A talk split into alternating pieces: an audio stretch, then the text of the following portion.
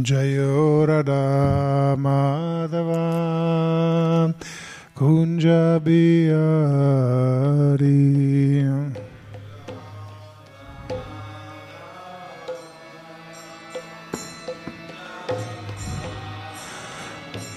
Jayo Madhava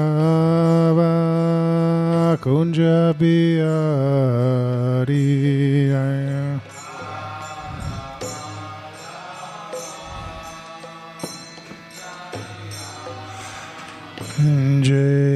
Jai Gopi Janavalava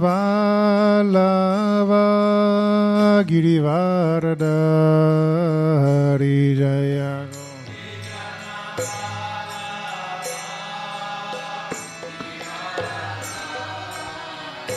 Jai Gopi Janavalava Girivaradari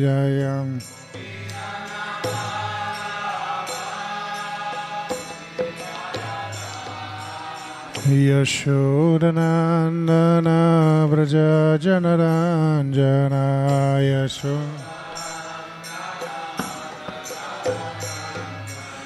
Yashodanandana Vraja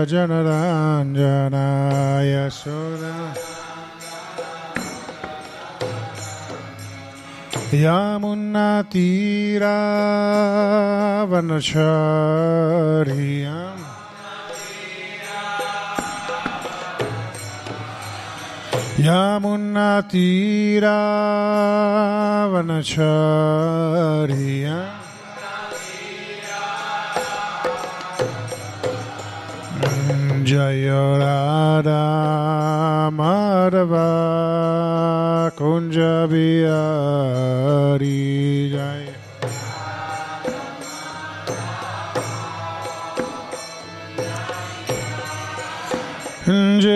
गोपी जनबालावा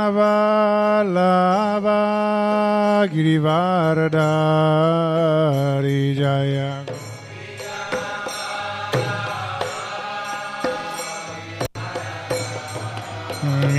यशोदानन्दना व्रज जनराञ्जना Yashodanand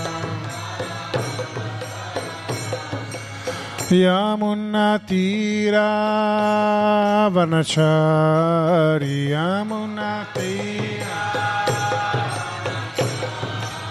Yamunatira Vanachari Yamunatira Madhava Kunja Bihari Jaya Radha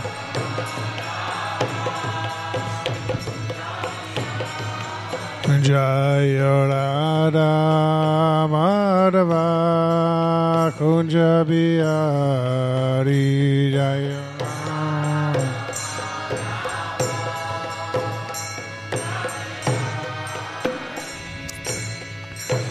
Jai Shri Radha Madhava Ki Jai? Shri Prabhupada Ki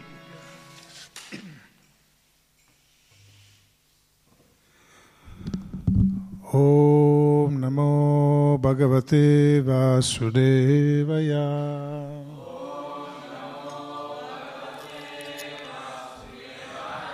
Om Namo Bhagavate Vasudevaya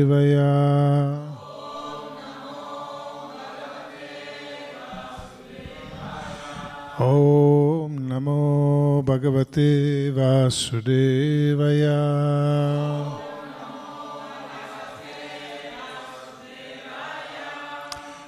Someone here doesn't speak Italian, doesn't understand Italian? Tutti italiani, only you. Maybe Giovanni, you can, you can help. Allora, benvenuti a tutti, anche a chi ci sta ascoltando via internet. E oggi siamo nel canto ottavo, capitolo ottavo, verso numero 23, e quelli a seguire perché il 23 non ha spiegazione. Leggiamo insieme. Evam imrisya vyabhichari satgunair.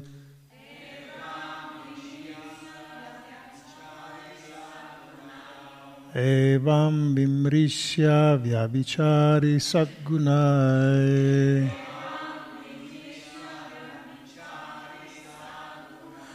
Varam Nijaika Srajataya Gunashrayam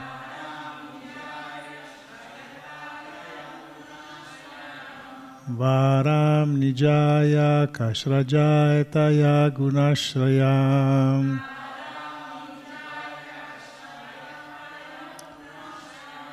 Vavre Varam Sarvagunairapekshitam Varam Sarvagunairapekshitam Rama Mukunda Nirapeksham Ipsitam. Rama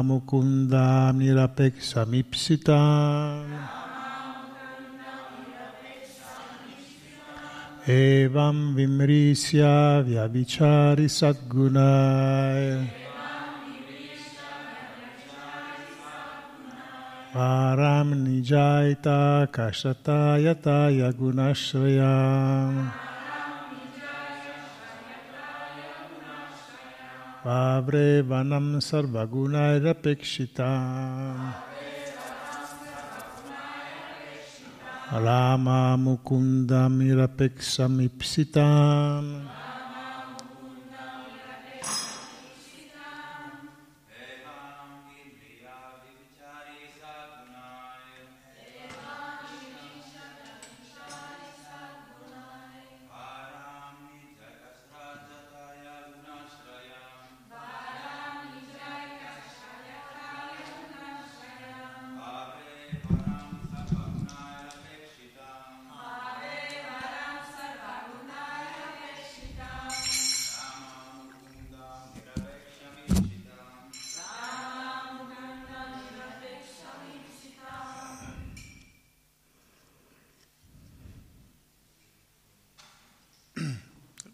Mukundam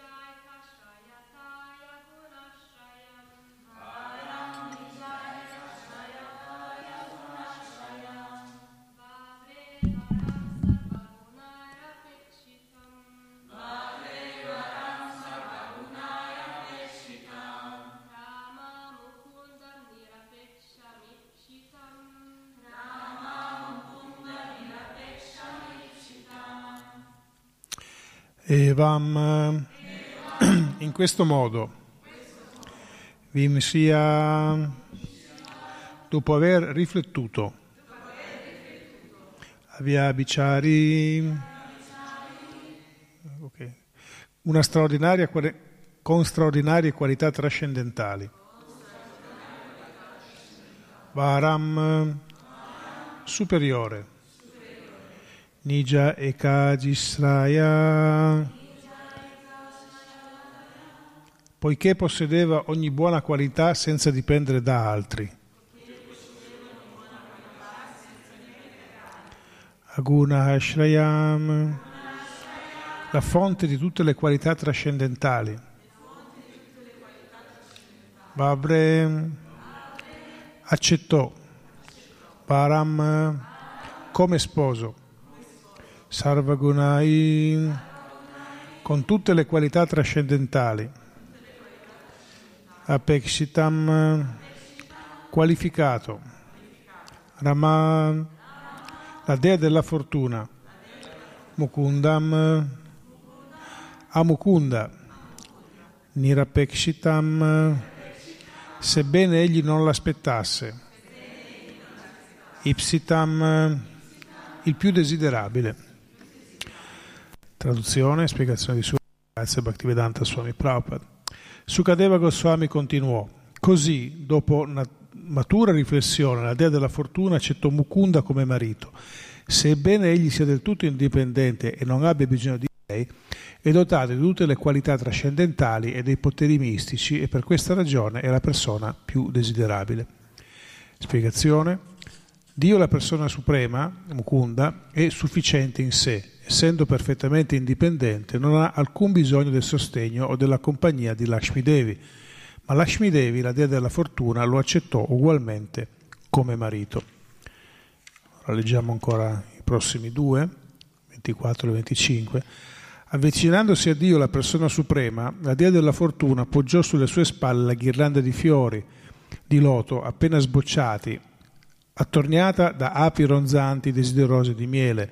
Poi, aspettando di ottenere un posto sul petto del Signore, rimase accanto a lui, sorridendo timidamente. E ancora il verso numero 25.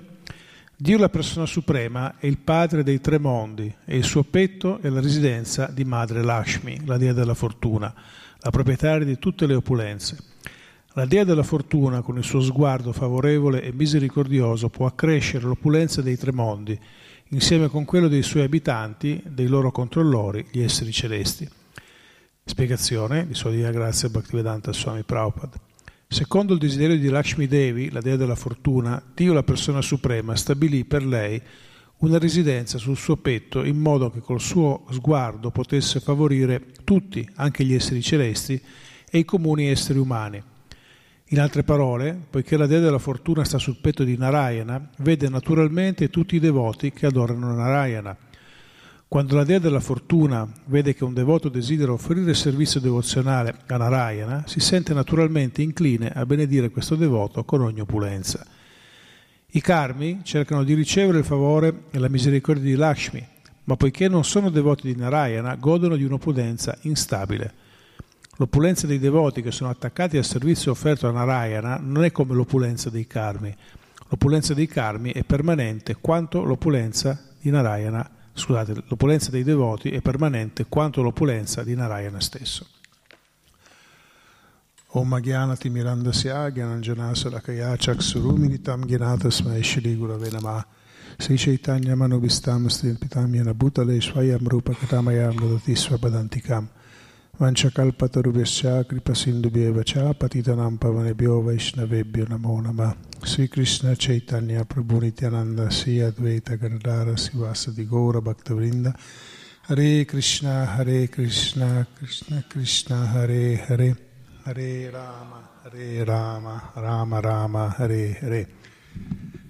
Allora per chi non stesse seguendo questa parte del Bhagavatam qui siamo alle conseguenze della l'oceano del della, della, uh, frullamento dell'oceano di latte e sono uscite diverse eh, persone, sono usciti degli animali, abbiamo visto ognuno aveva delle caratteristiche specifiche e a un certo punto esce Lakshmi, Lakshmi Devi, esce Lakshmi Dea, la dea della fortuna, l'eterna consorte eh, di Narayana.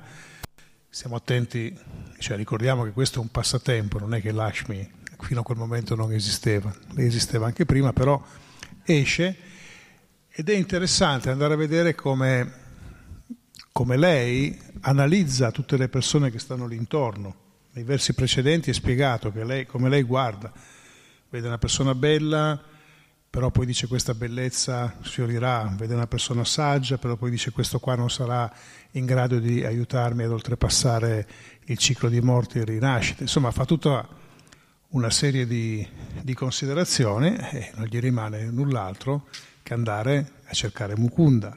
Mukunda significa colui che dà la liberazione. Andare a cercare colui per cui lei è la, è la eterna consorte.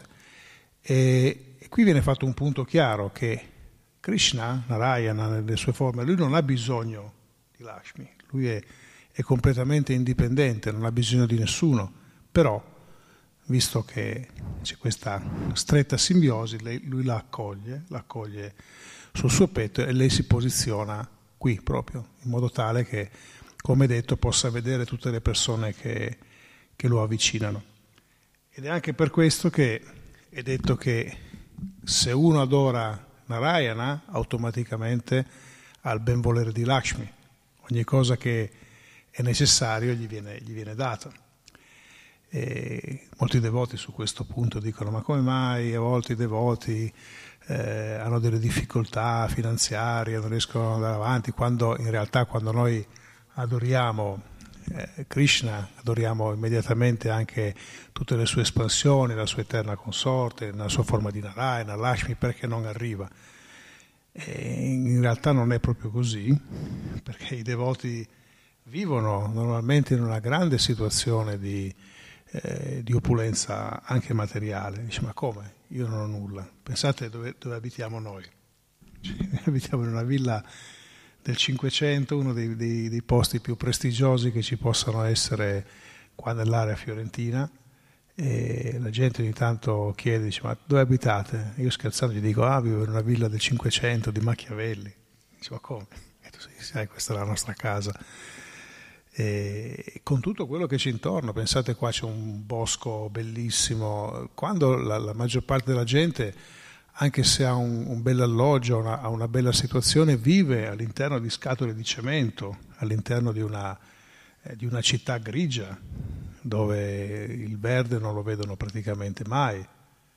E uno dice, sì, però è il televisore ultimo modello, il plasma, questo, quello e quell'altro, sì, però ti manca quella che è la, che è la ricchezza eh, naturale.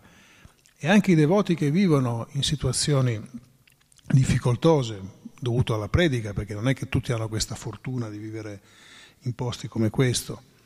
Se voi andate templi in India, soprattutto, ma non solo lì, eh, scoprirete che i devoti veramente vivono in condizioni difficili. Abitate a Delhi o a Mumbai, sono posti non me ne vogliono, ma terribili, un inquinamento spaventoso. Pensate, pensate dice che, si dice che la gente che vive um, in, città, in, città, in, queste città, minim, loro, anche se non fumano, è come se quando si alzano la mattina avessero già fumato 20 sigarette. Pensate che livello di difficoltà che sono. Eppure sono dei devoti che nonostante questa, questa difficoltà, nonostante questa situazione, stanno perché capiscono una cosa importante, che per poter essere veramente parte di questo movimento devono coinvolgere la gente. E siccome la gente sta nelle città, devono portare questo messaggio della coscienza di Krishna, fanno questo sacrificio. Ma senza andare troppo distante, in India, ad esempio, abbiamo anche in Italia dei devoti che vivono in situazioni difficoltose, nel senso che i loro spazi vitali sono veramente ridotti e si sacrificano volentieri per un, per, un, per un, fine superiore. In realtà poi se uno va a guardare che cosa ti manca se tu sei abbandonato a Krishna, in realtà non ti manca nulla, o meglio, eh, tutto quello che ti può essere utile per poter mantenerti viene, viene provvisto, ti viene dato, cosa che non funziona così eh, generalmente. Mentre la, la gente, ci sono quelli più intraprendenti, quelli più fortunati che hanno, hanno una grande fortuna, hanno denaro, eccetera, ma la maggior parte della gente oggigiorno vive in situazioni complesse, devono lavorare, se sono sposati devono lavorare in due per potersi mantenere. Quando questo questa, questa binomio si scioglie, perché spessissimo oggigiorno la gente eh, divorzia, vengono fuori delle situazioni terribili, terribili non ce la si fa più a mantenersi. Allora io ho conosciuto gente, ma anche qua vicino ci sono delle situazioni di assistenza dove per dire mariti, perché principalmente vengono colpiti loro, che hanno divorziato a un certo punto tra assegni di mantenimento che devono dare alla moglie, questo e quell'altro, non hanno più soldi per pagarsi l'affitto. E allora vivono, vanno dai preti, vanno in questa situazione e chiedono il loro aiuto. O addirittura qualcuno dorme in macchina non è uno, non stiamo parlando di barboni, di gente, di gente che in realtà ha un lavoro, però sono talmente tante le spese che non riesce a mantenersi. Quindi sono, non sono situazioni campate per aria, queste sono situazioni che avvengono tutti i giorni nelle società in cui viviamo. Il devoto in un certo senso va oltre queste, queste preoccupazioni, e che Krishna provvede tutto quello che, che ti serve. Poi è chiaro che se tu vuoi di più, vuoi altre cose, semmai non è così importante per la vita spirituale, se tu vuoi fare altre cose va benissimo, però ovviamente ti dovrai impegnare in più in attività eh, che ti possono appunto garantire tutta una serie di situazioni, se volete, di benessere o di facilitazioni materiali, che semmai per te sono quelle che ti, che ti consentono meglio di praticare la coscienza di Krishna. Quindi non è un'accusa, non è che uno dice no, tu bisogna lasciare ogni cosa, bisogna andare a vivere sotto, sotto gli alberi, no, non è così, ognuno ha le sue caratteristiche, però è chiaro che se uno riesce a vivere in una certa modalità, Krishna manda ogni cosa. E noi vediamo che anche devoti che riescono a mantenere questa loro, saldamente questo loro eh, legame nella vita con la coscienza di Krishna, generalmente riescono a soddisfare anche tutti gli aspetti materiali molto più facilmente che, che, altri, che altri. Perché Krishna a un certo punto ti dà le facilitazioni che ti servono. E nel momento in cui queste sono messe al, al servizio di Krishna, Krishna te ne dà addirittura in, in, in, misura maggiore, in modo che tu le possa riutilizzare. Quando invece non sei in grado di utilizzare queste energie che ti vengono date, forse Krishna per il tuo benessere te le limita, addirittura te le toglie. E noi vediamo che ci sono devoti che, non è che i devoti sono tutti monaci rinunciati, ci sono dei devoti nel mondo che sono milionari, ma milionari non di un milione, di molti milioni di, di dollari o di euro che sia. Però vediamo che loro riescono a mantenere questo loro status di essere devoti perché comunque girano una gran parte delle energie che gli vengono messe a disposizione per diffondere la coscienza di Krishna. Pensate ad esempio solo qui, questo, questa parte centrale della, di Villa Vrindavana, dove c'è la galleria artistica, è stata finanziata quasi totalmente da un devoto, che potrebbe vivere tranquillamente una vita agiata, perché lui è di famiglia eh, benestante e potrebbe avere una villa lussuosa, servitori, eccetera, eccetera. Invece lui in realtà, nonostante sia multimilionario, vive in una casettina semplice, molti devoti che sono molto, molto, meno facoltosi di lui hanno una situazione molto più opulenta rispetto alla sua, molto semplice, un ufficetto, una camera da letto, una, un soggiorno, una, una, camera per la loro figlia e, un, e uno studio in cui, in cui, fare le cose, finisce, quella è casa sua, e, e investe tutto quanto per la diffusione della coscienza di Krishna, in questo caso attraverso l'arte. Pensate. E Krishna continua a mandargli e lui continua a reinvestirli. E c'è un altro, appena semmai vede qualche soldo, incomincia subito a pensare come goderseli al meglio. E la cosa interessante è che Krishna gliene manda ancora e lui continua a reinvestire, Krishna gliele continua a mandare, perché è in grado di eh, gestire questa, questo flusso che gli viene dato. Altri no, altri prendete 5.000 euro, che sono niente oggigiorno, glieli mettete in mano, questa persona in un attimo li ha dilapidati e poi ritorna di nuovo senza nulla e poi si lamenta, ah non c'ho niente, come faccio, poverino, eccetera. Quindi vedete come, come Lashmi, lei è lì, Jai, se si radha Vrajasundara chi Jai. Ashmidevi lei è lì sul petto di Narayana, le persone che vanno di fronte a lui, e diciamo che lei reciproca in base anche a quello che loro sono in grado di, di prendere. Ma poi vediamo che quando uno è proprio totalmente distaccato da tutto questo, riesce a ottenere delle ricchezze indescrivibili. E torniamo a Prabhupada, pensate, Prabhupada quando lui ha iniziato la sua, la, la sua, opera, non aveva assolutamente nulla e da un punto di vista materiale lui si è ritrovato a essere multimilionario, perché ha aperto più di 100 templi. 100 templi significavano possedimenti, ricchezze, eccetera, eccetera, eccetera. Lui non ci pensava neanche a tutto questo, anzi diceva questo è l'inizio, ne faremo ancora di più. Ma chi invece aveva una visione meno spirituale della sua ha cercato di impossessarsi di quei soldi e si è dovuto lottare anche in quel senso lì.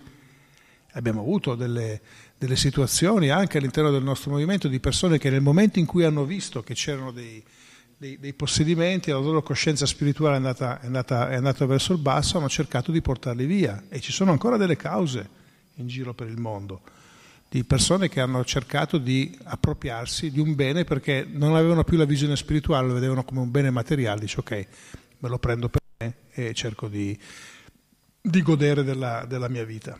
Quindi vedete che tu puoi diventare anche multimilionario, ma poi potenzialmente, come, come, come, i devoti sono, questa villa vale un sacco di milioni di euro, veramente vale, ha un valore commerciale elevato, però qua penso che nessuno pensi a quello, ognuno pensa semplicemente a come continuare a migliorarla per poterla espandere, per poter attrarre delle persone alla coscienza di Krishna. E tutto sta migliorando di conseguenza. Chi è stato qua all'inizio, adesso ci si lamenta a volte perché non ci sono le facilitazioni che noi vorremmo, ma all'inizio, credetemi, non era così. All'inizio, quando i primi devoti sono venuti qua, c'era un bagno in tutta la villa, uno. E lì vi lascio immaginare come poteva essere la situazione, non c'erano neanche i vetri alle finestre, insomma si metteva un pezzo di nylon, cioè si è partita da una situazione del genere, quindi la, tutto si sta gradualmente nel corso degli anni trasformando, migliorando, grazie allo sforzo di, di un'infinità di, di, di devoti e devote. Quindi la situazione migliora, ma non è che uno dice ok, mi creo la mia situazione al meglio, delle, delle, delle, più confortevole possibile. Questo va bene se ci facilita per poter diffondere la coscienza di Krishna. Perché se noi invece questo diventa un comfort per rendere la nostra situazione più confortevole, è esattamente quello che Prabhupada non voleva che noi facessimo. Che lui diceva, entrare in questo movimento non significa trovarsi una situazione agiata e confortevole. Faccio mio, il, il, la mia routine quotidiana, faccio le mie cose, posto, la sera vado a dormire, ho mangiato bene. Ah, aspetta, oggi non ho mai fatto quello che mi pensavo. Non è così. Questo movimento da questo punto di vista è impegnativo, perché non, non prevede un godimento materiale per noi stessi. Prevede il fatto che vengano create tutte le situazioni adatte per poter far sì che tutto questo, il nostro servizio, possa essere svolto al meglio. Quindi in quello ci dobbiamo impegnare seriamente per poter creare una situazione favorevole in cui noi non dobbiamo pensare ad altro, ma poi nostro, la nostra attività deve essere rivolta a quello. Se invece è semplicemente un crearsi una, una, una sorta di oasi, di bolla, dopo un po' le bolle scoppiano. Quindi bisogna, bisogna, bisogna stare attenti a, a, cosa noi cerchiamo e cosa noi vogliamo fare. E vi ricollego, visto che ieri sera avete fatto questo eh, bellissimo programma tra ragazzi parlando di, di relazioni, e vorrei continuare un attimino sul discorso che ho sentito che è stato intavolato ieri sera è interessante sentire come ci siano tante opinioni sul modo di relazionarsi, cosa significa la relazione, eccetera, eccetera. E ovviamente questo sarebbe più adatto ad un seminario che non ai 15 o 20 minuti che noi abbiamo a disposizione, però per poter stabilire delle relazioni corrette, intanto è necessario comprendere quali sono la natura e le necessità delle persone perché se non, non abbiamo questa comprensione di base diventa tutto molto teorico. Possiamo studiare, possiamo leggere, possiamo annotare, eccetera, ma diventa molto teorico. Le persone hanno un loro karma e hanno un loro guna che in un certo modo li condiziona e su questa base, ad esempio, nella società noi sappiamo che Krishna stesso dispone il Varnashrama Dharma, quindi lui dispone delle modalità all'interno delle quali le persone si possono andare ad inserire e vengono inserite non sulla base, come qualcuno ha fatto o sta facendo ancora adesso, del diritto di nascita o quello o quell'altro, ma vengono inserite in base alle caratteristiche che queste persone hanno.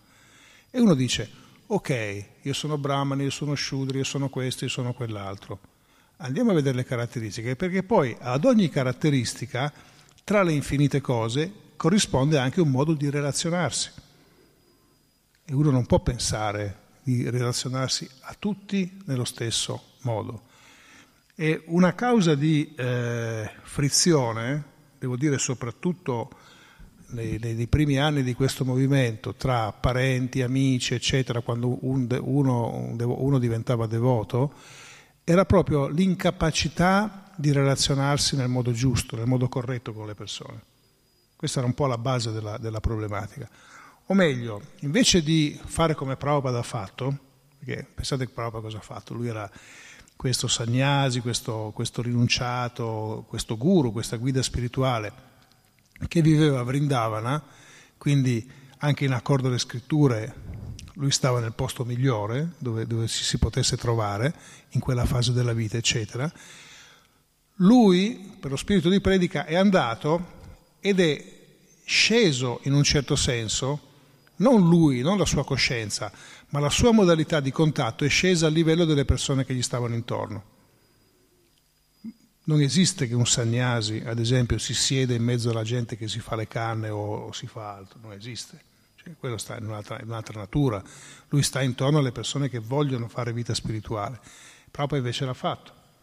Si è abbassato in un certo senso a questo livello, non, non si è abbassata la sua coscienza, il modo di comunicazione si è abbassato a loro, ha cercato di capire quali fossero le loro, le loro necessità, le loro esigenze e poi gli ha dato quello che era utile a queste persone per poter, diciamo, fare un passo verso la coscienza di Krishna.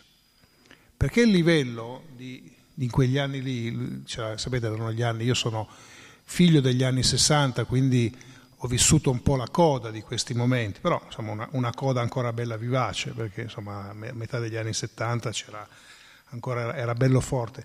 Era un, un rifiuto verso la società eh, e verso il materialismo però era molto basato su una comprensione tamasica e rajasica delle cose. Tant'è vero che il, lo slogan più diffuso che c'era in quegli anni, come se lo ricorda, era sesso, droga e rock and roll. No? Questo era un po' la, le, il life motive. Facciamo questo, va tutto bene, ci, eh, stiamo insieme, amore libero, facciamo le canne, insomma viviamo, viviamo così. Pensate cosa c'entra questo con la vita spirituale? Nulla c'entra nulla con tutto questo. Prabhupada però è andato da quella gente lì e ha, si è sintonizzato con il loro linguaggio, addirittura lui all'inizio, Prabhupada ad esempio non è, all'inizio non andava a lui a cantare, pensate a questo famoso concerto che lui fece con i Grateful Dead, se non sbaglio, eh, lui mica si mise lui a cantare il, man, il mantra, lo fece cantare a, Allen Gisberg, che a quel tempo lì era, era, una star. Ma sapete cosa diceva Allen Gisberg a quel periodo? Che si poteva ottenere la felicità e la liberazione attraverso la droga, attraverso l'LSD. E siccome non era ancora bandita a quel tempo lì quella droga, lui andava, andava e lo diceva in televisione questo. E la gente, ah sì, ma fammi sentire questo qua. Questo era come c'era un PR, no? uno di questi che eh, riescono ad, ad, aggregare un sacco di, di, di, persone. E quindi lui lanciava questo messaggio apertamente e la gente lo seguiva, andava a provare. Andiamo a vedere cosa c'è. E allora Prabhupada dice che, attenzione, le scritture dicono che il canto del Mamantra fatto da una persona con delle, delle, delle finalità impure addirittura è contaminante cioè il mantra è puro di per sé, però la modalità rischia di non essere sicuramente quella più favorevole. E Prabhupada glielo faceva cantare a lui. Quindi perché voleva chiaramente stabilire una connessione con queste persone. Quindi vedete come la relazione, posizione tamasica, Prabhupada non è sceso lui sul livello tamasico, non è che gli ha detto ah aspetta, state fumando, state bevendo, fatemi mm, per fare amicizia vengo con voi, no, però ha trovato una modalità di comunicazione.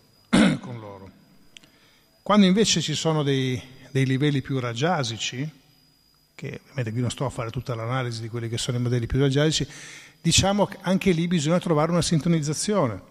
E ancora, ad esempio, mi, viene, mi è venuto in mente, perché l'ho letto proprio ieri sera, eh, di Prabhupada che a un certo punto ha incontrato un, filo, un, famoso pilota a quel tempo lì di Formula 1, che si chiamava Graham, Graham Hill, era uno dei, diciamo, degli eroi, dei piloti del, del passato. Questo incontrò Prabhupada e ebbe, ebbe un incontro lungo con lui perché stettero più di due ore a parlare insieme. E chi era lì descrive questo incontro e dice, per tutta la prima ora Prabhupada non ha fatto null'altro con questa persona di parlare di gare automobilistiche. Non so quanto Prabhupada se ne intendesse di automobilismo, probabilmente nulla, però fondamentalmente faceva parlare lui e cercava di entrare in sintonia, gli faceva raccontare ma com'era, l'adrenalina che provi, eccetera, eccetera. Questo per un'ora di fila. Poi a un certo punto Prabhupada ha spostato un pochettino l'argomento e ha detto ma non succede mai niente lì, non ci succedono gli incidenti. E allora per un altri 30-40 minuti hanno incominciato, hanno parlato degli incidenti che possono succedere nella Formula 1, in queste gare automobilistiche. E solo dopo un'altra quarantina di minuti Prova ha detto, ma ci sono anche incidenti mortali, sì. E questa persona di nuovo di scrivere di morte. E scusa, e che succede dopo la morte? Allora, e a quel punto si è potuto inserire, iniziato con questo eh, pilota, non, so, non, semplicemente un intrattenimento, ma anche una, un'informazione che lui stava dando a livello filosofico. Di nuovo aveva creato una sintonizzazione. E la stessa cosa avveniva ad un livello più, più alto quando le persone erano situate su una piattaforma della virtù, dove di nuovo, proprio quando ha incontrato eh, religiosi, quando ha incontrato persone che seguivano semmai dei percorsi spirituali dello yoga, lui si, senti, si sintonizzava con loro ad un livello della virtù inizialmente. Questo per stabilire un contatto. Quando poi il contatto era stabilito, gradualmente si andava su di un altro livello. Invece che è successo a molti devoti, e a volte succede ancora adesso, quando loro a un certo punto hanno questa sorta di risveglio della loro natura, insomma, iniziano il percorso spirituale, le persone che precedentemente stavano intorno a loro vengono viste come se fossero delle persone non da aiutare a progredire, ma da indottrinare. Allora uno va e ha questo atteggiamento molto duro con i parenti, con gli amici, con i genitori, i karmi, questi non capiscono niente. Ecco, questa è un'incomprensione proprio del modo di andarsi a relazionare con le persone, proprio un'incomprensione di base. Intanto, voglio dire, la persona strana, tra virgolette, per la società sei tu perché tu sei uscito da un sistema che adottano tutti e stai facendo qualcosa di diverso. Quindi da parte dei parenti, amici, società, eccetera, tu sei un osservato speciale. E qualcuno ieri diceva a un certo punto che invece solo col tempo i genitori hanno cominciato a vedere una trasformazione in lei. Chi lo diceva tu, Rebecca? Lo dicevi tu, mi sembra, ieri, ieri sera. Che osservando una trasformazione osservando una trasformazione all'interno di, di, di se stesso, anche proprio nel modo comportamentale, questa diffidenza iniziale ha incominciato ad abbassarsi. Questo perché dicono, ma allora quello che sta facendo gli fa del bene, non semplicemente non va su di un, su di un, in, in un mondo tutto suo di regole, di regolamenti, quelli che sono fuori sono da combattere. Allora, così perché la gente su che piano sono? Sono di un livello tamasico, sono su un piano raggiagico, sono su un piano, su un piano eh, virtuoso e tu vorresti portarli direttamente a, a livello della pura virtù? C'è qualcosa che non funziona, evidentemente vuoi, vuoi bruciare i tempi. Ecco. Allora, quando noi parliamo di relazione bisogna capire intanto il modo in cui andarsi a relazionare, perché col tamas si ragiona in un certo modo, ma lo, lo scopo del devoto è quello di alzare la, la coscienza. Ancora recentemente eh, leggevamo di Narada Muni, quando lui ha incontrato questo Migari, questo cacciatore, che lui si divertiva a far soffrire gli animali prima di ucciderli. Narada Muni non gli ha detto, qua se, un, se, non sei vegetariano, sei un poco di buono, sei una persona da combattere, non ha fatto nessuno di questi discorsi, ha detto sei un demone perché uccidi gli animali. L'unica cosa che gli ha detto Narada Muni è stata per favore, ma perché non li uccidi velocemente invece di farli soffrire? E uno dice, ma come un Vaishnava dice alle persone di uccidere? Naradamuni dicevano di uccidere? Sì, perché il livello di coscienza di quella persona era molto basso. E quindi lui è sceso sul suo livello e gli ha fatto fare l'unica cosa che in questo momento eh, poteva essere accettabile da questa persona. Ma poi vediamo che questo ha innescato un altro tipo di meccanismo e questa persona poi ha preso fiducia in Narada Muni e lui non gli ha detto mettiti ad adorare Krishna, lascia ogni cosa, mettiti... cosa gli ha detto? Qualcuno si ricorda? Qualcuno si ricorda cosa gli ha detto Narada Muni di fare quando il suo livello di coscienza? Di adorare Tulasi. Ha detto adora Tulasi, giragli intorno, fai il puja. Gli ha fatto fare una cosa che per, per lui fosse in qualche maniera accettabile. Quindi Capite che quando noi andiamo su un piano delle relazioni, di, di che stiamo parlando? Il devoto dovrebbe essere la persona che ha una visione più ampia di tutti su quello che sta succedendo intorno a noi, però deve essere in grado di comprendere la modalità con cui si possa dare l'informazione. E la, la, prima, la prima cosa scatta dall'apprezzamento. Se non c'è l'apprezzamento per quello che stai facendo, diventa un'imposizione. E poi dura quello che dura un'imposizione può durare anche per tanti anni o può durare per un attimo, perché poi se mai uno riesce a sfuggire da una situazione di, in cui si sente costretto o, o costretto a fare qualcosa e scappa da tutto questo. Ci deve essere una trasformazione, non un'imposizione. Come anche tutte le regole, i regolamenti, eccetera. Non è che queste regole, questi regolamenti sono il fine di quello che noi stiamo facendo. Non è che i quattro principi regolatori che noi seguiamo sono il fine della vita. Sono una cosa assolutamente naturale. Il problema è che se tu non li segui, in realtà tu sei molto più vicino ad altre forme di vita che non sono quelle umane. Allora questo è quello che ti permette di, di salire su di un livello uh, umano. Però noi poniamo così tanta enfasi, ad esempio in Occidente, sui principi regolatori, oggi in tutto il mondo, perché? Perché la gente, come dice Prauba, è una società a livello animale, quindi solo da quando salgono su, que- su quell'altro livello possono comprendere cosa stanno facendo e iniziare la loro vita spirituale ma non è così fondamentale. Per una persona normale, tra virgolette, i principi regolatori sono già parte della sua vita. Quindi noi stiamo facendo sforzo per arrivare a quel livello. Ma se quello deve essere il fine ultimo, deve essere la battaglia che noi facciamo, evidentemente c'è qualcosa che non funziona. Perché è chiaro che all'inizio facciamo fatica, ma poi dopo nel corso del tempo dovrebbe diventare sempre più naturale seguire queste cose. Se questo processo non avviene, vuol dire che c'è qualcosa che, che ci sta sfuggendo di mano. E da lì tutte le relazioni, le interrelazioni, eccetera, eccetera, eccetera, che possono essere eh, a vari livelli. Ad esempio, qua che viviamo all'interno di una comunità, è fondamentale, ad esempio, che ci siano delle regole di base e che queste regole debbano essere seguite. Perché se non vengono seguite, eh, viene fuori qualcos'altro. Questo deve essere un livello dal quale si parte. Tu vuoi stare all'interno di un gruppo, di una comunità, ci sono delle regole. Qui abbiamo deciso che qua funziona così. Poi da lì esprimi tutta la tua individualità, il tuo modo di relazionarsi. Poi ovviamente il discorso sulle relazioni va molto avanti rispetto a quello, ma parte da una base. Come partirebbe da una base normale se tu all'interno di una società il livello di coscienza fosse più alto. Se seguissero delle regole e dei regolamenti, come diceva Prabhupada, capite che tutta una serie di dinamiche negative che succedono all'interno della, della, del mondo d'oggi non avrebbero modo di, di, esistere, perché la coscienza delle persone sarebbe già ad un livello più alto. Ma siccome questo non succede, eh, vengono fuori tutti i problemi che ci sono. E tentare di andare a parlare con qualcuno di soggetti troppo elevati rischia di, fare, di avere il risultato opposto.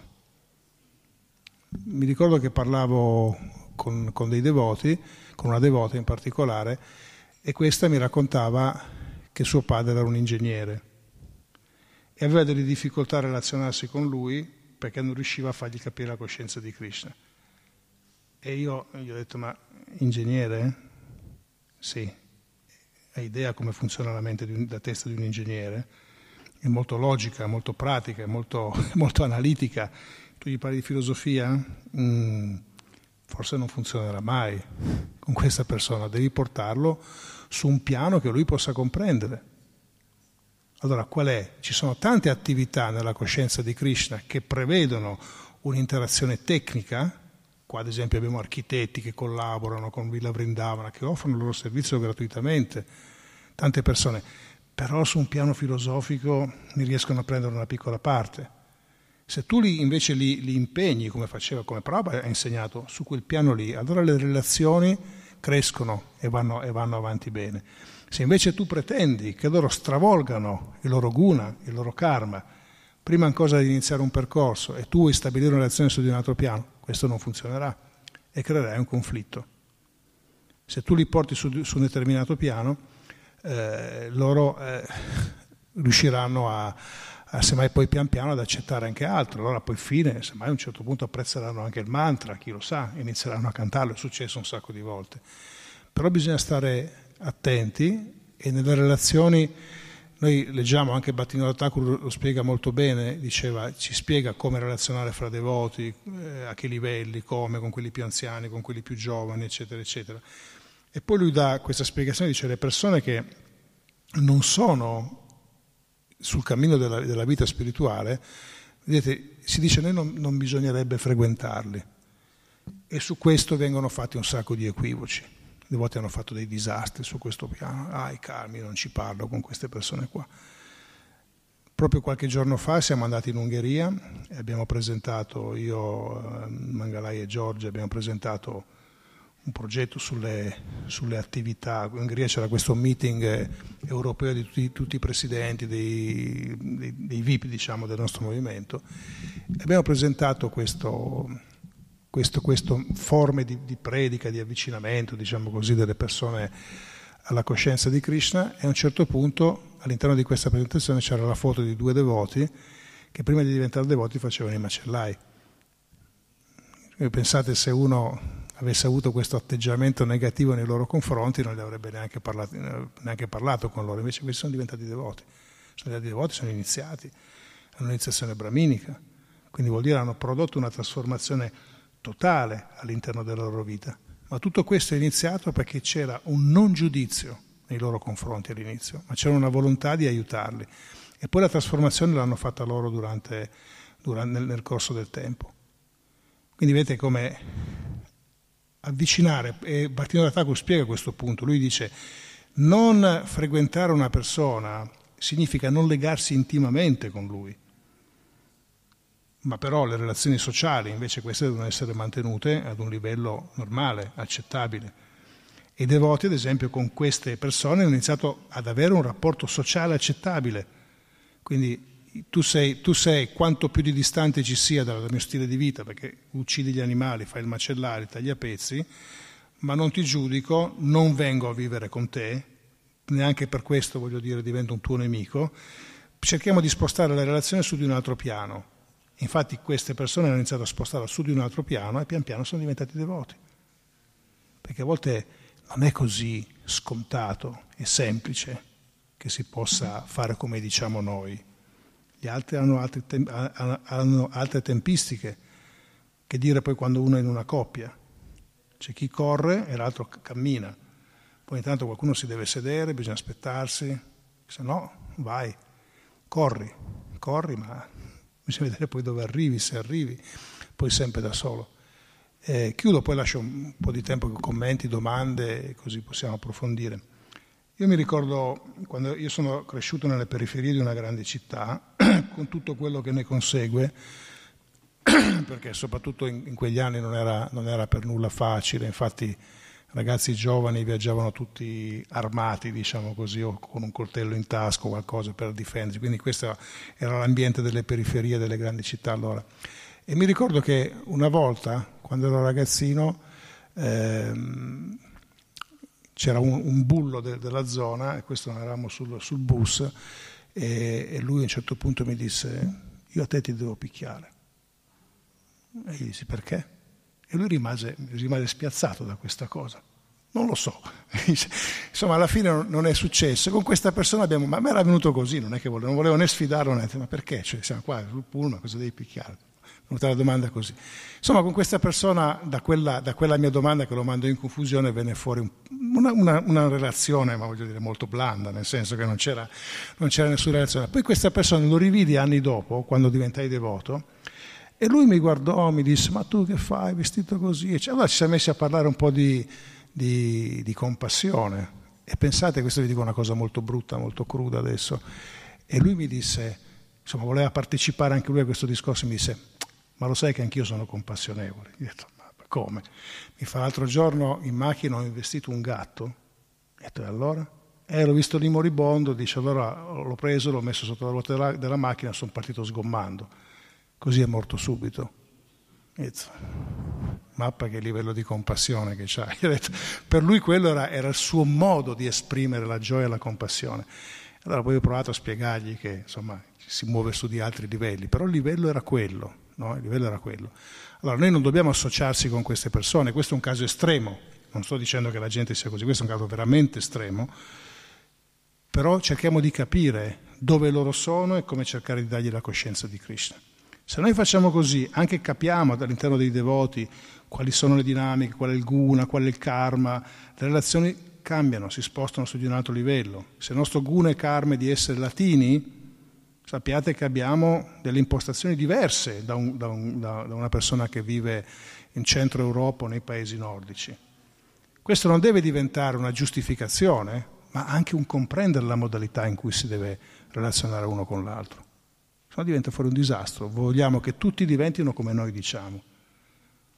Ed è difficile fra persone che hanno fatto una scelta di vita spirituale. Che dire quando le persone invece si devono ancora affacciare a tutto questo? Questo è l'inizio. Eh? Adesso se c'è qualche domanda, commento, riflessione. Abbiamo...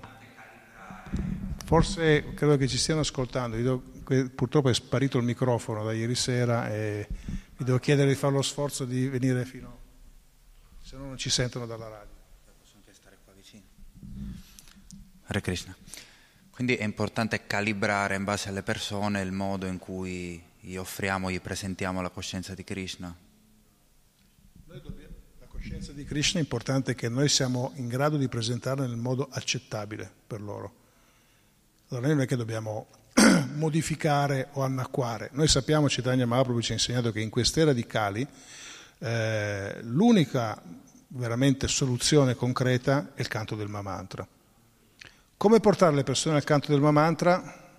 Questo bisogna capirlo, non è così scontato.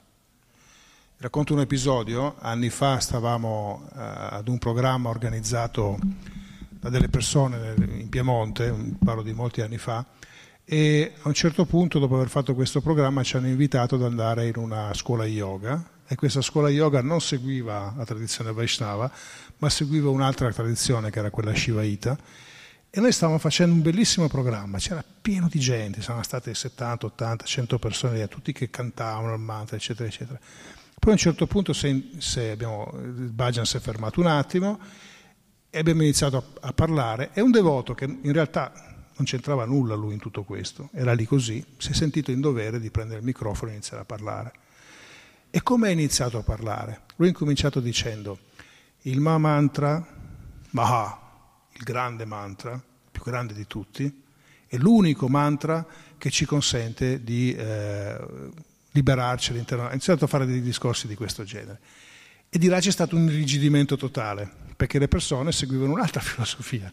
Allora qualcuno ha incominciato a obiettare e dice, ma come Ma mantra? Ma chi lo dice che è Ma, il tuo? Io dico, io che il mio che è Ma, quindi io canto le glorie di Shiva e quello è il Ma mantra, il mantra supremo. No? E quindi si è incominciata una, una, discussione filosofica che aveva completamente rovinato l'atmosfera, era completamente...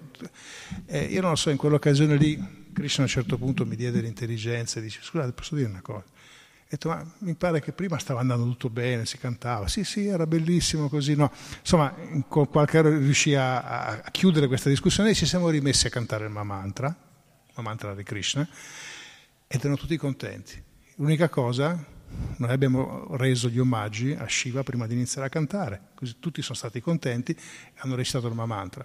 Quindi potrebbe essere una situazione di grande aggregazione oppure potrebbe creare un sacco di problematiche. In un'altra circostanza, mi ricordo quando c'era Sua Santità Bhakti Swarupa eh, Damodar Maharaj, che forse qualcuno di voi ha sentito nominare, ho lasciato il corpo qualche anno fa, e lo invitai, venne su a Torino nella mia città, gli organizzai degli incontri, eccetera. Poi a un certo punto anche lì un centro di yoga ci invitò ad andare da lui, molto rispettosi nei confronti di devoti di Maharaj. Loro arrivarono e c'era le divinità, loro avevano preparato un vyasa allo stesso livello. E Maharaj molto semplicemente andò lì, fece gli omaggi alle divinità di Krishna che erano messe insieme alle divinità di Shiva e tutto quanto, e poi gli disse però io ho un problema. E gli dissero, qual è il tuo problema? io non posso sedermi allo stesso livello di Shiva e Krishna. Quindi scusatemi, ma io mi siedo per terra. Lui gli disse così.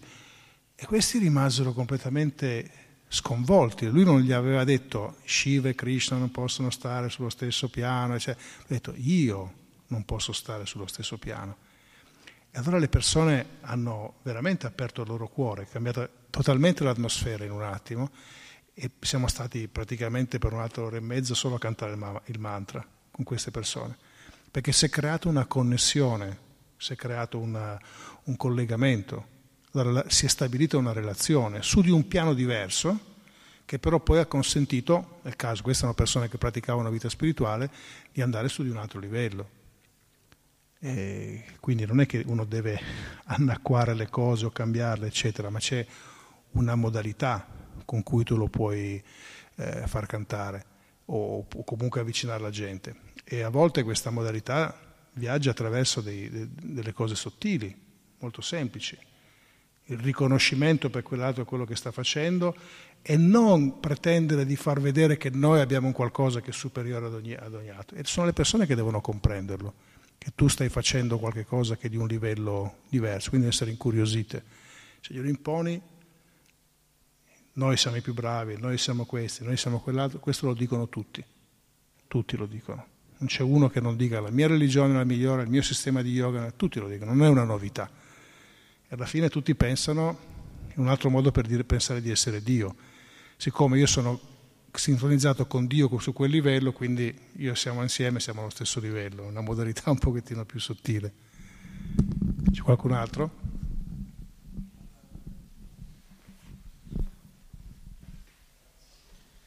Quando, quando uno pre- predica, trova un modo per predicare, se, solitamente si genera un, un, consenso da una parte e una critica da, dall'altra, no? magari qual, qualche persona, cioè, diciamo c'è un fattore di, bisogna, di, di rischio. E, um, sì, che co- volevo chiedere, quanto... Um, quando, quando, è che si, ci si deve sentire per rischiare, diciamo, e, qua, e, quanto, e quanto si può rischiare in questo? Questa è una sensibilità che viene strada facendo e l'importante è essere se stessi, non cercare di essere quello che non sei. Noi eh, come devoti possiamo tecnicamente andare a parlare con chiunque, se però stiamo nei nostri limiti. Nel senso, io posso andare a parlare anche con uno scienziato, ma io non sono uno scienziato. Quindi io posso partire da, da, una, una, situazione in cui eh, cerco di parlo della coscienza di Krishna in un linguaggio che loro non, non fatto sicuramente di dogmi, di credenze e di certezze da parte nostra, eh, posso parlare su quel piano lì, sempre parlando della coscienza di Krishna.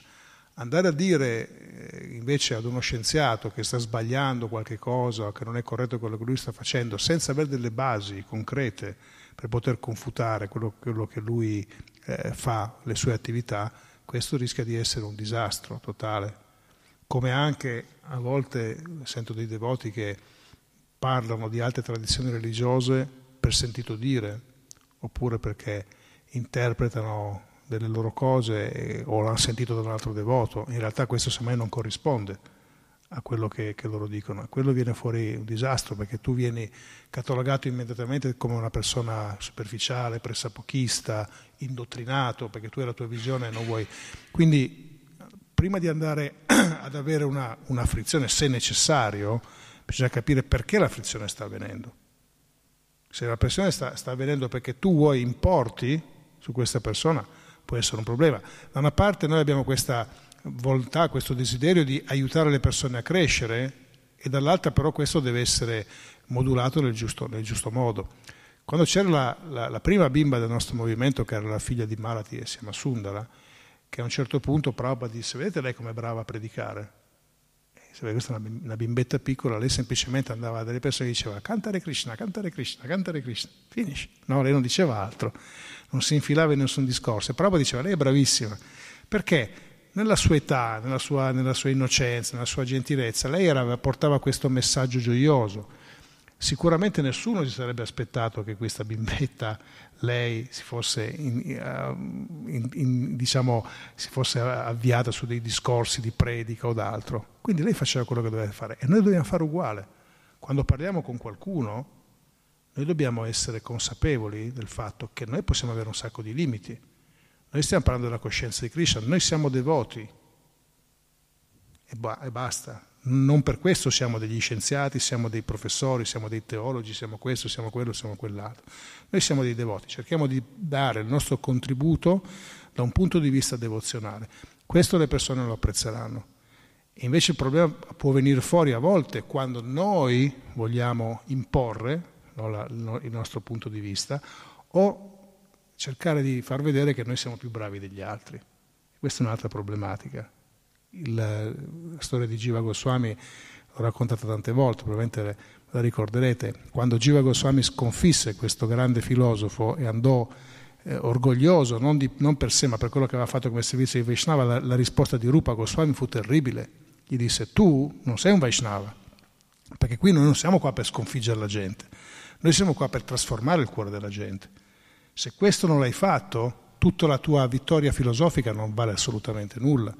Quindi bisogna capire perché entriamo in queste forme di rispetto. E a volte si entra, può capitare con persone che vivono un'altra, un'altra, un'altra vita, questo anche genitori, amici, eccetera, eccetera, che non riescano subito a comprendere, quindi vengono fuori delle frizioni. E, e noi abbiamo anche questa sorta di ingiunzione dai maestri, dai testi sacri, ci dice che di rispettare i genitori, se stiamo parlando dei genitori, come se fossero dei nostri maestri, fossero dei guru. Ma questo non significa che se loro hanno, conducono una vita non in linea con eh, la vita spirituale noi dobbiamo seguirli. Allora in quel caso, ad esempio, Prabhupada diceva stai zitto, non, non creare polemiche, non creare discussioni. Poi spostala su di un altro piano, tu continuerai a fare quello che tu fai, soprattutto se sei maggiorenne, e se le persone vedranno in te una trasformazione, a quel punto lì cominceranno a dire non capisco, ma però queste sono persone per bene. E, e già hai fatto un passo avanti. E da lì è stabilita una relazione. A volte, ma molto raramente, è invece necessario dover sfidare le persone, avere questa, questa sorta di eh, dialogo sfida con, con, alcune persone, perché sono delle persone che soprattutto se sono molto posizionate su di un livello raggiasico, loro hanno bisogno di avere questa, questo, questo, scontro iniziale per poter capire se tu sei una persona affidabile o no, sei in grado di leggere lo scontro. Però attenzione, questa è una cosa da lasciar fare solo a persone che sanno esattamente cosa stanno facendo perché di nuovo non bisogna farsi coinvolgere in questa dinamica, entrare sulla polemica, sul, sullo scontro, eccetera. Se questo invece può servire per scuotere una persona, Prabhupada l'ha fatto a volte, però il risultato è stato che quando lo faceva Prabhupada queste persone poi dopo iniziavano a frequentare il Tempio. È successo in, in, in diverse occasioni. Non sostituiamoci, non pensiamo di fare qualcosa che... Anche questa l'ho già raccontata, questa è una storia che racconta Sassarupa Maharaj di quando eh, Prabhupada era, era all'aeroporto di Calcutta e a un certo punto un politico si è avvicinato a Prabhupada e hanno incominciato a parlare in bengali in un modo molto stretto e si vedeva che stavano discutendo accesamente, proprio eh, accalorati. E quando e Prabhupada, insomma, vedeva una discussione accalorata. Quando Prabhupada la, ha finito, è andato dai devoti e ha detto avete visto cosa, cosa, è successo? Quello era un politico, lui è ateo, eccetera, eccetera, eccetera. E poi guardate i devoti e ha detto non fate quello che io ho fatto. Invece i devoti spesso e volentieri vogliono imitare prova di questo. Perché lui era, era, entrato su uno scontro, diciamo così, verbale con questa persona, però poi, scrive Sasvarupa, che dopo un mese questa persona qua si è vista al Tempio quindi evidentemente Prabhupada ha ottenuto un risultato, ha scosso questa persona, questa persona qua si è mai dato via un po' arrabbiato con questo Swami spiritualista, fa la vita spirituale, lui non gli interessava, è inutile la vita spirituale, quando la povera gente bisogna dargli da mangiare, aveva fatto discorsi di questo tipo, però qualcosa è rimasto all'interno e poi questa persona dopo è arrivata. Però questo deve essere fatto da persone che, da devoti che sono esperti in questo e lo fanno soprattutto senza volontà di affermare il proprio ego. E qui, qui sta la differenza. Perché Prabhupada si è anche scontrato con questa persona, ma non, lui non voleva dimostrare di essere migliore. Si è scontrato su di un certo piano, ma poi ha, ha iniziato, ha smosso, ha prodotto una, una, una trasformazione. Quindi il devoto, una delle, 20, delle 26 qualità del devoto è che il devoto non è causa di turbamento per nessuno. Questo non significa che il devoto non deve essere una persona che scuote, aiuta, eh, scuote gli altri per poterli fare vita spirituale, però questo deve essere fatto con grande eh, sensibilità e competenza perché normalmente funziona l'opposto. Le persone sono attratte dalla gentilezza, dall'amore, dalla devozione, da questo e quell'altro. Qualcuno, qua e là, ha bisogno di essere scosso. Ma ripeto, non è il nostro compito di andare a sfidare la gente in giro o di voler affermare a tutti i costi che noi siamo i, i migliori. Forse ancora un commento, una domanda, se c'è qualcuno.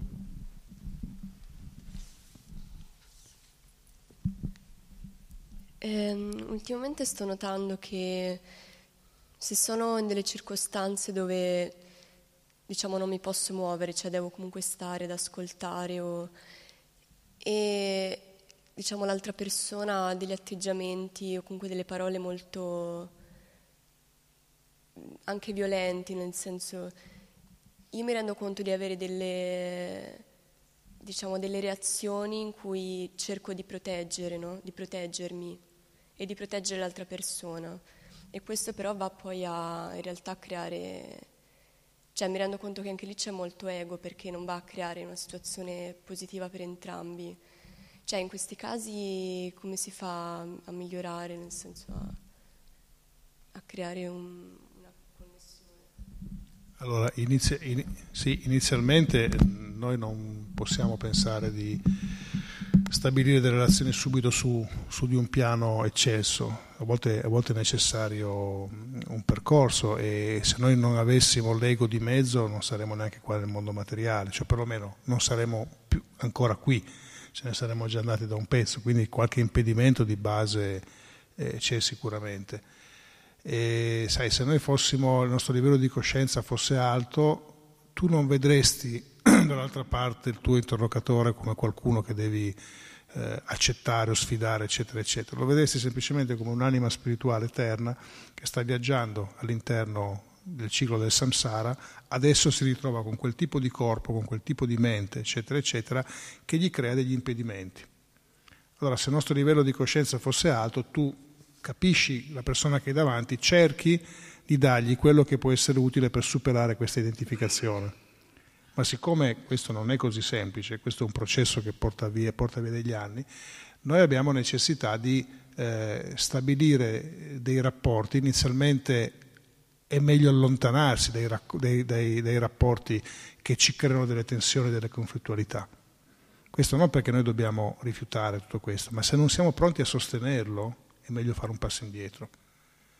Io questo lo ripeto allo sfinimento, se fumi e vuoi smettere di fumare, vai dai tuoi amici, gli dici ragazzi, per qualche mese non ci vediamo. No? Non è che stai rifiutando i tuoi amici, stai rifiutando quello stile di vita. E tu dici, ma no, ma come facciamo? Eh dai, adesso ti metti... No, io voglio smettere di fumare, quindi voglio creare una situazione diversa. Quando sarò forte, a sufficienza per non essere condizionato dal, dal vizio che voi continuate ad avere, allora tornerò con voi. Quindi all'inizio può essere importante fare una, un passo indietro, semmai mantenere le relazioni su di un piano sociale, su di un piano normale, di salute, eccetera, ma evitare l'associazione se questo può creare delle tensioni forti.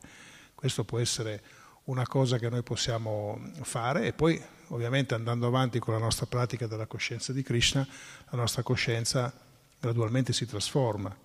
Allora quando noi riusciremo ad avere questa visione, invece dall'altra parte non abbiamo l'antagonista, perché una differenza, ad esempio, rispetto ai, ai grandi acciaria come Prabhupada, loro erano su di livello elevatissimo, quello di Uttama Dikari, però a un certo punto per poter predicare loro sono scesi di, di, di livello, nel senso sono, non è che è scesa la loro coscienza, ma sono andati a livello di, di Madhya Madhikari. Fondamentalmente il Madhya Madhikari cosa fa? Lui vede la differenza fra le persone. Vede persone che hanno un certo tipo di coscienza, altri che ne hanno delle altre. Quindi lui fa delle scelte, delle scelte che non sono delle scelte di esclusione dagli altri, ma dire no, a questa persona, uno spiritualista, quindi, o perlomeno una persona innocente, pure cerco di andare avanti, quell'altro, una persona invece completamente negativa, lo lascio da parte. Krishna stesso lo dice nella Bhagavad Gita, non andare a disturbare quelli che sono profondamente impegnati nel materialismo perché sarebbe una battaglia, loro stanno seguendo un loro, un loro processo, è Krishna stesso che sta prendendo cura di loro, chissà in quante vite riusciranno ad, ad arrivarci. Quindi il Madhya Madhikari è quello, ma noi spesso non siamo solo a livello di Madhya Madhikari, perché il livello è totalmente diverso.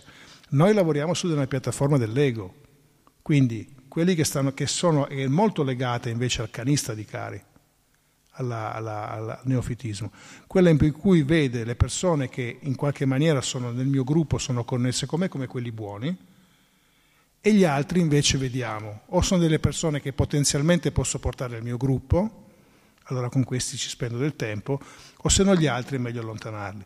Però questo è infinito, perché Non solo si può riferire a due grandi categorie di materialisti e spiritualisti, ma si potrebbe poi riferire a tutta una serie di sottocategorie.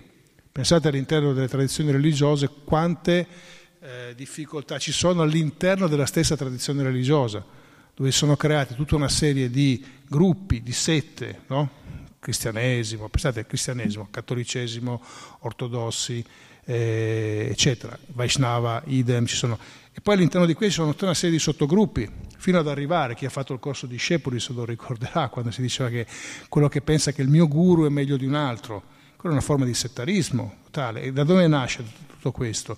Nasce da una errata comprensione, quelli che sono con me sono quelli buoni, quelli che sono di là o sono da convertire o non sono buoni.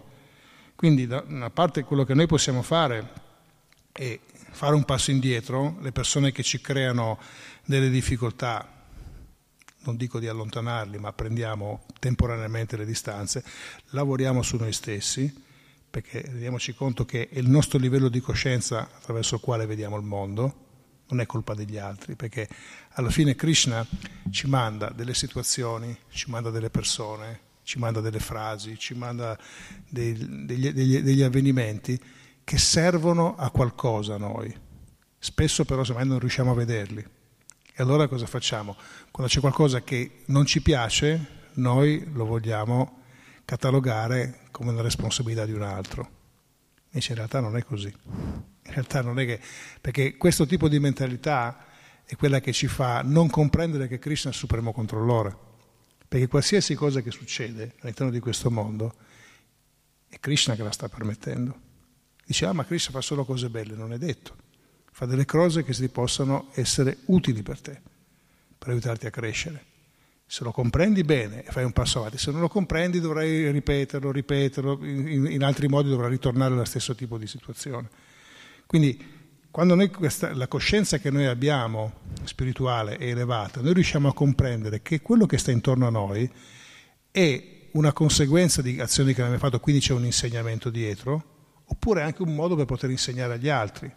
Comunque lo, non, non, lo vediamo in questa dinamica positivo o negativo, perché l'anima realizzata è al di fuori di tutto questo. L'anima realizzata vede le dinamiche del mondo che scorrono e lui non è influenzato, prende però gli insegnamenti. Quindi passo indietro, guardare, lavorare su noi stessi è la, è la, cosa importante e poi soprattutto andarsi a consultare semmai con persone che quello che noi stiamo vivendo adesso non hanno già vissuto in passato, ci possono dare un aiuto. Questo fa parte delle relazioni fra devoti. Con i devoti e le devote più anziane cosa si fa? Anziano non significa, o più avanzati diciamo, non significa semplicemente uno che ha più anni di voi. Avanzato è su, su di un altro piano però anche la persona che ha più anni di voi potrebbe avere una maggiore esperienza, quindi consultarsi, ma sempre, come si dice, con mente aperta e, e anche con uh, questa volontà di non prendere per colato, per oro colato quello che qualcuno ci dice, ma andarlo sempre a confrontare con guru, shastra e sadhu e trovare un equilibrio su tutto questo. Processo bellissimo ma impegnativo perché porta a usare la nostra intelligenza e se soprattutto noi abbiamo le, la capacità, Krishna ci ha dotato di un'intelligenza analitica, è chiaro che dobbiamo utilizzarla al meglio mi ha fatto tardissimo. Grazie già Jai Shila Prabhupada. Chi?